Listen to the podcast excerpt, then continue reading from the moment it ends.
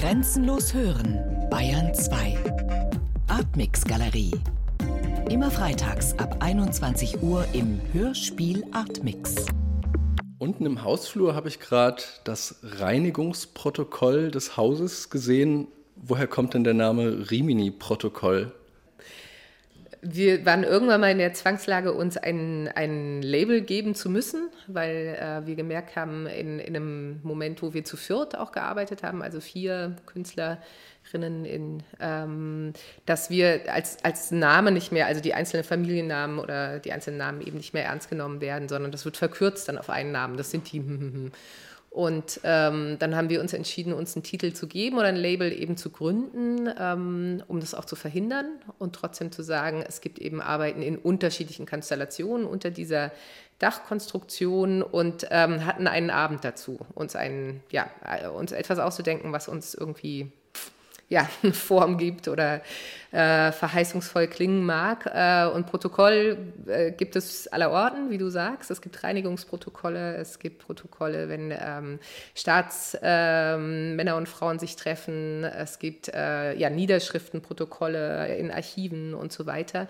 Und das ist erstmal Material, was uns interessiert. Also dieses Reinigungsprotokoll, mir ist das noch nie aufgefallen, aber ich werde da gleich mal gucken, weil dahinter verbirgt sich bestimmt auch eine Geschichte, die zu was führen kann.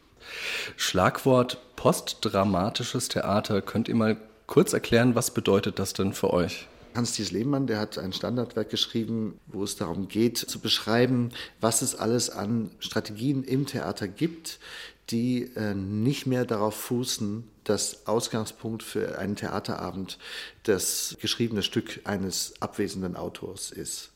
Unterschiedlichste Einflüsse aus dem Tanz, aus der Musik vor allem auch der 50er, 60er Jahre, aus dem Dada, die Performancebewegung, aus der bildenden Kunst kommen da zusammen zu Projektformaten, Fühlt ihr euch denn mit so einem Begriff in so einem Begriff aufgehoben? Also den Begriff gibt es erstmal und der ist eine Hilfe, glaube ich, von außen also um etwas zu beschreiben, was es eben gibt. Genauso, wir bekommen ja sonst gerne auch mal den Stempel des dokumentarischen Theaters aufgedrückt. Also ich denke immer, das sind, das sind einfach so Hilfskonstruktionen.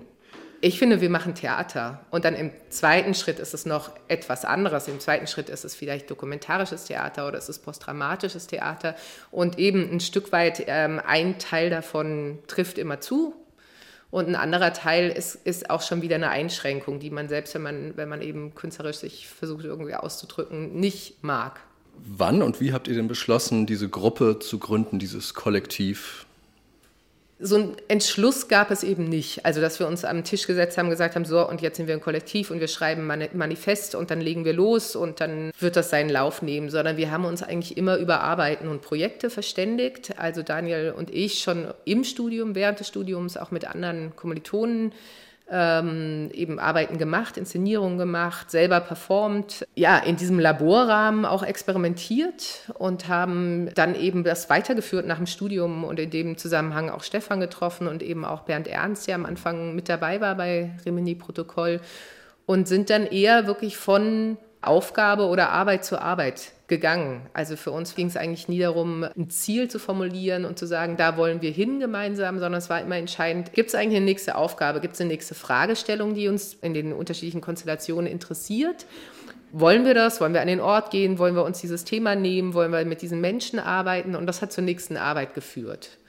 Und ich glaube, die sozusagen Leichtigkeit haben wir uns ein Stück weit auch bewahrt. Also es gibt natürlich Pläne, die jetzt irgendwie vielleicht weitergehen und Termine, die wir jetzt schon irgendwie ein bisschen früher als früher festlegen.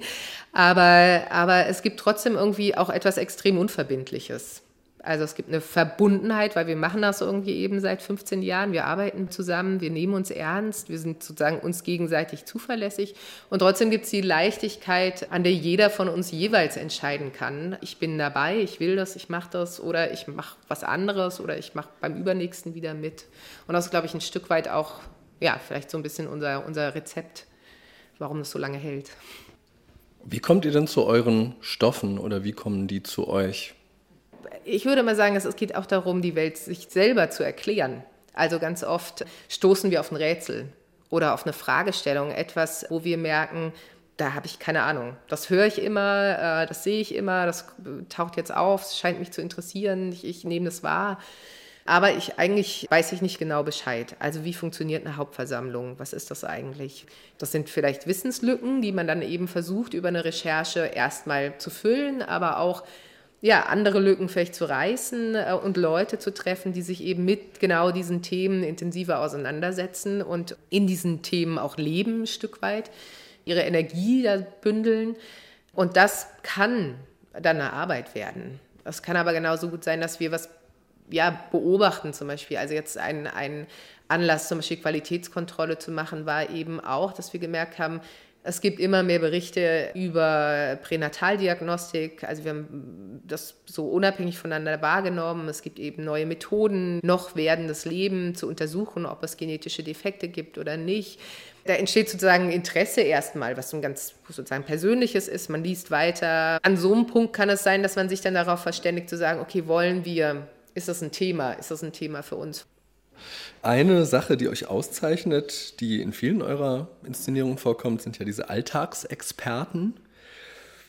Wie findet ihr denn die? Und da interessiert mich besonders auch bei solchen Stücken wie 100% Dresden oder 100% Brüssel, die ja immer quasi Statistiken, die sich auf eine gewisse Stadt beziehen, dann versuchen auf der Bühne anhand von 100 lebenden Menschen darzustellen. Da muss man ja erstmal 100 Personen finden, überzeugen, dass sie mitmachen, wahrscheinlich interviewen, dann briefen, dass die auch alle wirklich Zeit haben, dafür sorgen. Das ist ja eine logistische Herkulesarbeit. Wie, wie macht ihr das? Speziell bei den 100%-Stücken ist der Vorgang automatisiert, insofern, als wir den wirklich äh, äh, jemanden an die Hand geben, der in der jeweiligen Stadt lebt und sich da auskennt. Und das sind dann Leute, die, das ist die Hauptarbeit erstmal, äh, jemanden zu finden und äh, den sozusagen so äh, zu begleiten und auszubilden, dass der es äh, in unserem Sinne macht. Äh, Leute, die wirklich auch den Spaß daran haben, den Spiegel einer Bevölkerung einmal zusammenzutragen. Und in dem Fall ist es im Prinzip aber eine Kettenreaktion. Das heißt, eine empfiehlt den nächsten. Das heißt, die Leute, die da an dem Stück dann auf der Bühne beteiligt sind, haben auch insofern mit ausgewählt, wer noch beteiligt sein soll, weil die halt dann auch überlegen, naja, wen, wen, wen frage ich denn, wen nehme ich mal mit? Dieser Terminus Experte, den haben wir uns relativ früh gesetzt, als es eben auch einfach darum ging, den anderen, die, denjenigen, die kommen sollen, aber auch denjenigen, die mitmachen, zu erklären, warum sollst du da Theater machen, obwohl du damit nicht gerechnet hattest, äh, in deinem Leben mal auf der Bühne zu sein. Ein Schauspieler könnte das jetzt so tun, als wäre er es, aber du bist es. Du bist Expertin für, dafür, 90 Jahre alt geworden zu sein. Du bist Experte dafür, jetzt gerade elf Jahre alt zu sein. Dein, dein, du hast dein Leben lang schon geprobt, was du auf der Bühne mitteilen könntest. Und du bist sehr, sehr interessant, weil du es weißt. Und äh, wir wollen mehr von dir lernen und verstehen. Der Startpunkt ist immer dieses Interesse, mit dem wir auf Leute zugehen, weil wir was lernen wollen, weil wir was verstehen wollen. Wie ist das bei anderen Stücken, zum Beispiel bei Qualitätskontrolle bei Maria Christina Hallwachs? Wie seid ihr denn da auf Stoff und Darstellerin wahrscheinlich in einem gekommen? Also da war das natürlich ein, ein, ganz anderer Prozess als bei 100 Prozent. Bei 100 Prozent geht es wirklich um diese Kettenreaktionen, dass möglichst viele sehr unterschiedliche Leute diese Stadt repräsentieren. Bei Qualitätskontrolle wussten wir, oder wir kannten das Format, wir wussten, wir wollen gerne einen Monolog machen. Das heißt, irgendwie eine Person ins Zentrum setzen. Auf der Bühne sind es ja dann doch drei. Im Hörspiel kommen ja noch mehr vor dadurch, dass die Eltern noch auch sich zu Wort melden. Wir wussten ganz genau, wir suchen jetzt nicht 100 Leute, sondern wir suchen eine Person.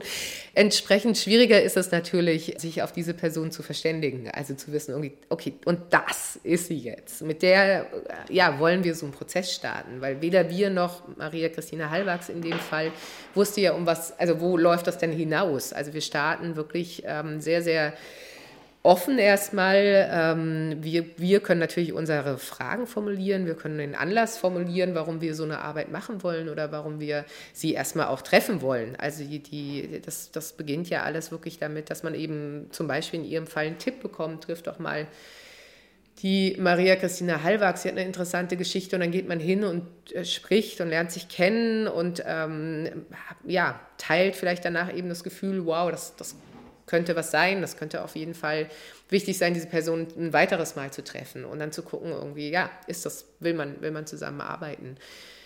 Es ist wirklich immer eine gegenseitige ein gegenseitiges Casting. Also Maria Christina musste auch uns casten im Grunde. Die musste auch sagen, okay, auf die lasse ich mich ein, mit denen, mit denen, denen traue ich oder, oder ähm, ich bin neugierig auf die Leute, genauso wie wir uns sozusagen für sie entscheiden mussten. Weil es ja kein, es gibt kein professionelles Interesse. Also ihr Interesse war nicht endlich mal ein Hörspiel zu machen oder endlich mal auf einer Bühne zu stehen. Gibt es denn eine Art selbstverordnete Ethik im Umgang mit diesen Darstellern, die sich ja doch sehr öffnen, offenlegen, sage ich mal, auf der Bühne? Der zentrale Unterschied ist eben, dass äh, wir Gast in ihrem Leben sind und sie sind Gast in unserer Arbeit. Das ist ein völlig anderer Umgang als jetzt am Filmset oder mit Leuten, die eben professionell irgendwie Kunst produzieren. Du musst einfach immer äh, von dem Punkt des gegenseitigen Interesses ausgehen, äh, mit einer großen Zuneigung, mit einer Komplizenschaft, auch mit Dankbarkeit. Die flutscht auch hin und her. Und eine wichtige Sache ist, glaube ich, eine gemeinsame Bereitschaft, ins Offene rauszusteuern weil wir am Anfang nie sagen können, was hinten rauskommt, dann würden wir es auch nicht machen, wenn wir es schon genau wüssten. Und so tastet man sich eben gemeinsam dahin zum, zum Ergebnis.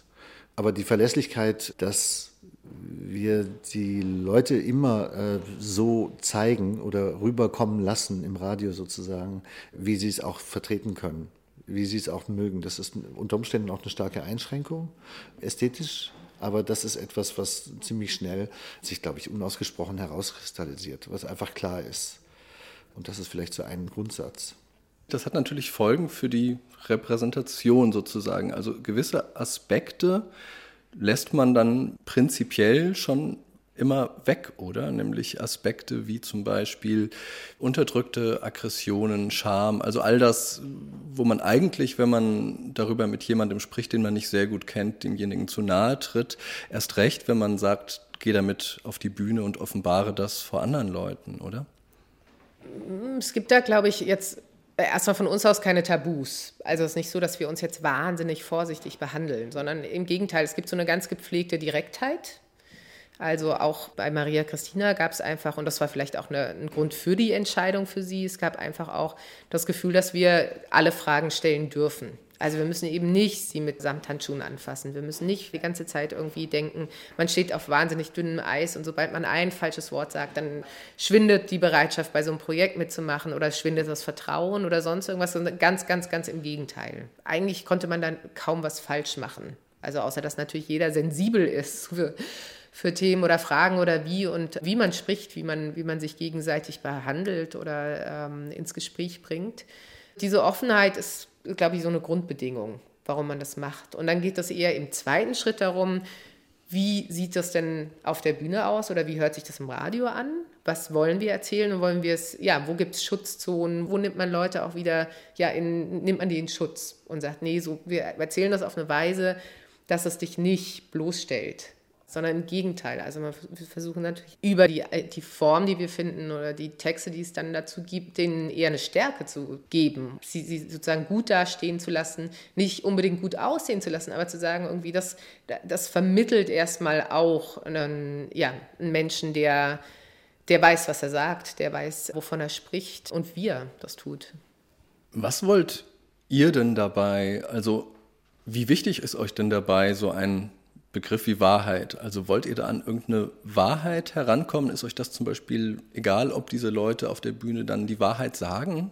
Man merkt das ja auch. Man merkt ja eigentlich, glaube ich, ziemlich schnell, ob einem jemand einen Quatsch erzählt oder ob, ob, das, äh, ob da irgendwas dran ist. Und wenn was dran ist, ob das ja interessant ist, was dran ist ich finde, so eine Behauptung im Radio und im Theater ist auch gut. Also man kann auch was behaupten. Es gibt immer Fiktion, auch in unseren Stücken, die wir ganz bewusst äh, streuen und dazwischen schieben.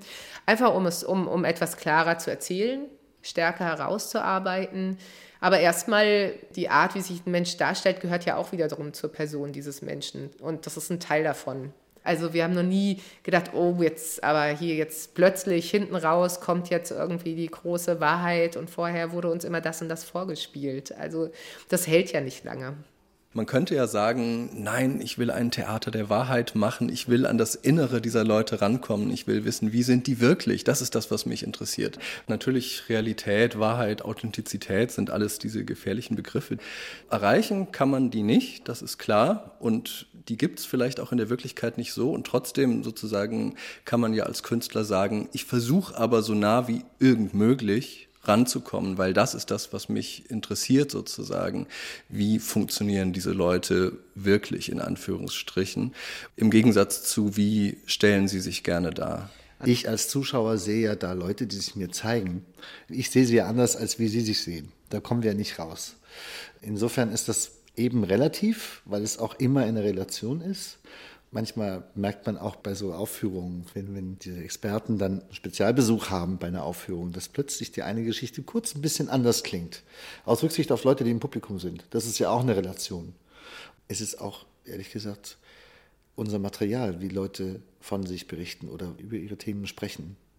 Mich interessiert nur letztlich, was ihr selbst bewusst dazu tut. Also wenn ihr am Tisch sitzt und so ein Projekt plant, zum Beispiel sehr interessant finde ich dieses Projekt Call Cutter, wo eben Callcenter-Angestellte aus Indien Zuschauer durch Berlin geleitet haben. Ich glaube 2005 war das.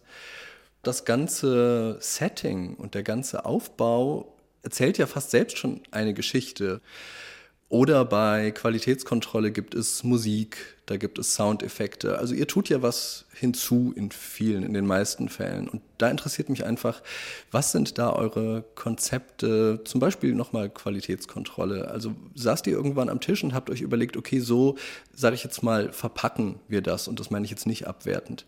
Es ist ja eine Recherche, in der wir ganz, ganz, ganz viele Leute getroffen haben. Das heißt, da sind zum Beispiel ganz viele von den Sätzen, auch den Formulierungen, den Gedanken, denen wir begegnet sind auf der Recherche, eigentlich in Maria Christinas Text geflossen. Also das ist nicht jetzt einfach Maria Christina vom Mund abgeschaut und dann äh, geschrieben oder irgendwie nochmal sozusagen erzählt, sondern das ist ein ganz intensiver Verdichtungsvorgang, in den viel einfließt.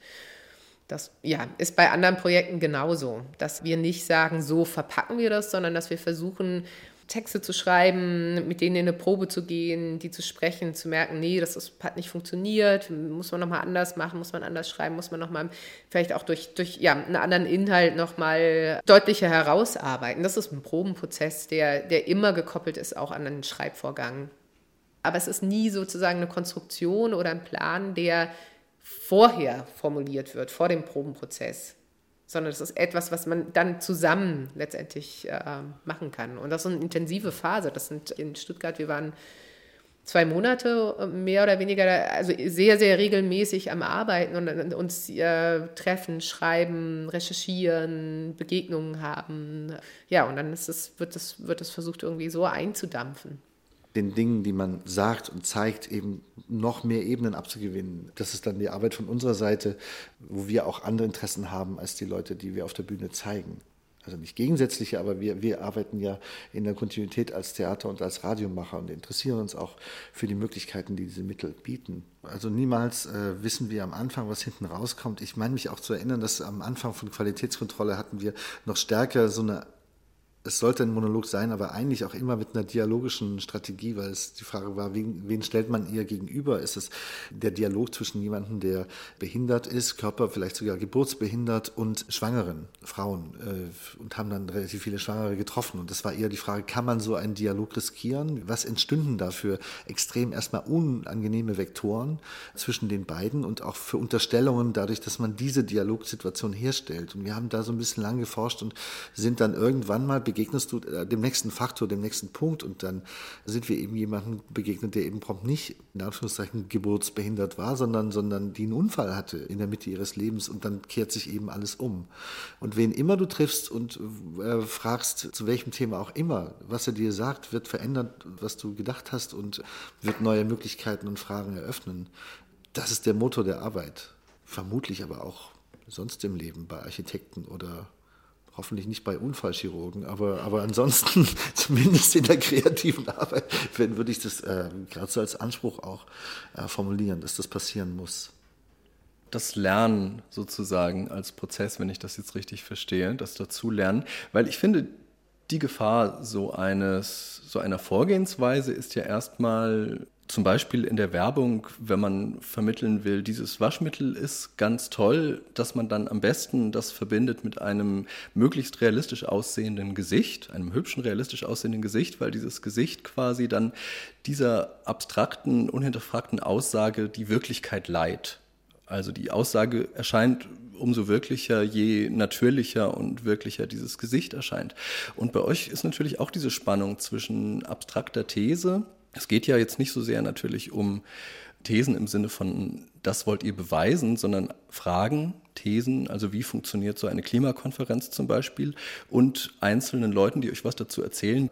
Das heißt, ich finde, da ist schon immer bei euch diese, diese Spannung zwischen, ist der Einzelne jetzt eben ein wichtiges Individuum oder ist da eine Illustration, ein Stellvertreter für wie Klimakonferenzen funktionieren oder wie eine Fluggesellschaft funktioniert? Könnte es aber sein, dass vielleicht genau das eine interessante Spannung auch ist für euch?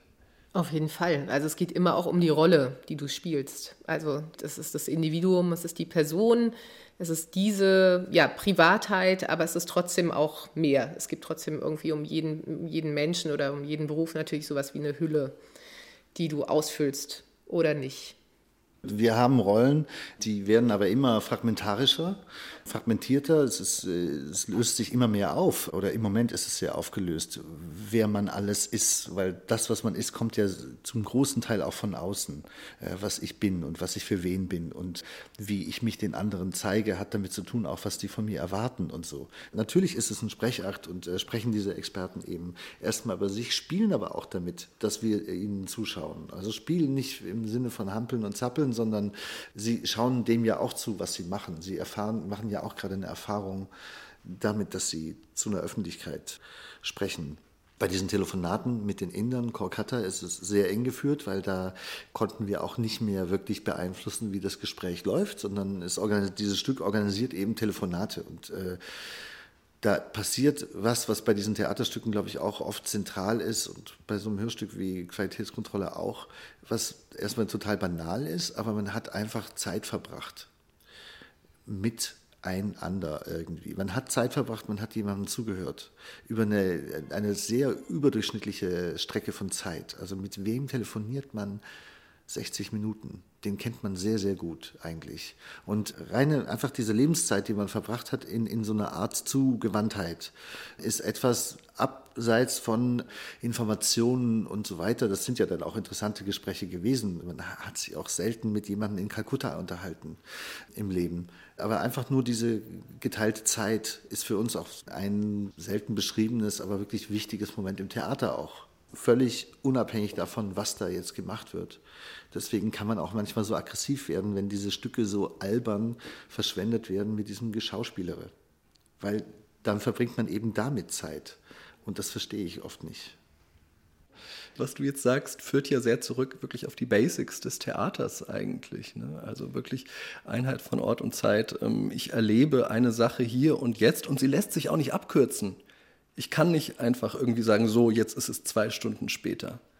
Ja, erstmal nimmt das natürlich ein Medium ernst. Also das ist ja auch eine Aufgabe, zu sagen, warum mache ich Theater? Wir könnten ja sonst auch Film machen oder ein Buch schreiben. Aber erstmal gibt, ist das die Chance des Theaters oder es ist auch die Chance des Hörspiels oder des Radios. Das sind immer die Momente, wenn auf jeden Fall ich das Radio einschalte und ich merke, dass die Situationen niemand weiß, ob ich bügel oder zuhöre oder Auto fahre, das ist schon klar, aber äh, ob, ob ich als Hörer ernst genommen werde und auch an diesem Tag, in dem Jetzt ernst genommen werde und jemand wirklich, ja, jemand wirklich irgendwie zu mir spricht. Das kann jetzt alle möglichen Formen annehmen. Das ist, muss, gar nicht, muss gar nicht direkt dokumentarisch sein. Das kann auch sehr, sehr künstlerisch, sehr, sehr poetisch sein. Aber ich merke das natürlich, ob das zu mir spricht und mir was erzählen möchte und, und sich vielleicht auch Gedanken gemacht hat, irgendwie, wo sich die Hörer befinden, auch gedanklich. So, und das, ich glaube, dem muss man Rechnung tragen, sonst kann man eben auch eine andere Form wählen. Sonst könnten wir Journalisten werden und Zeitungsartikel schreiben oder das ist, ein, ist ja auch ein bisschen beides, Theater und Hörspiel old-fashioned und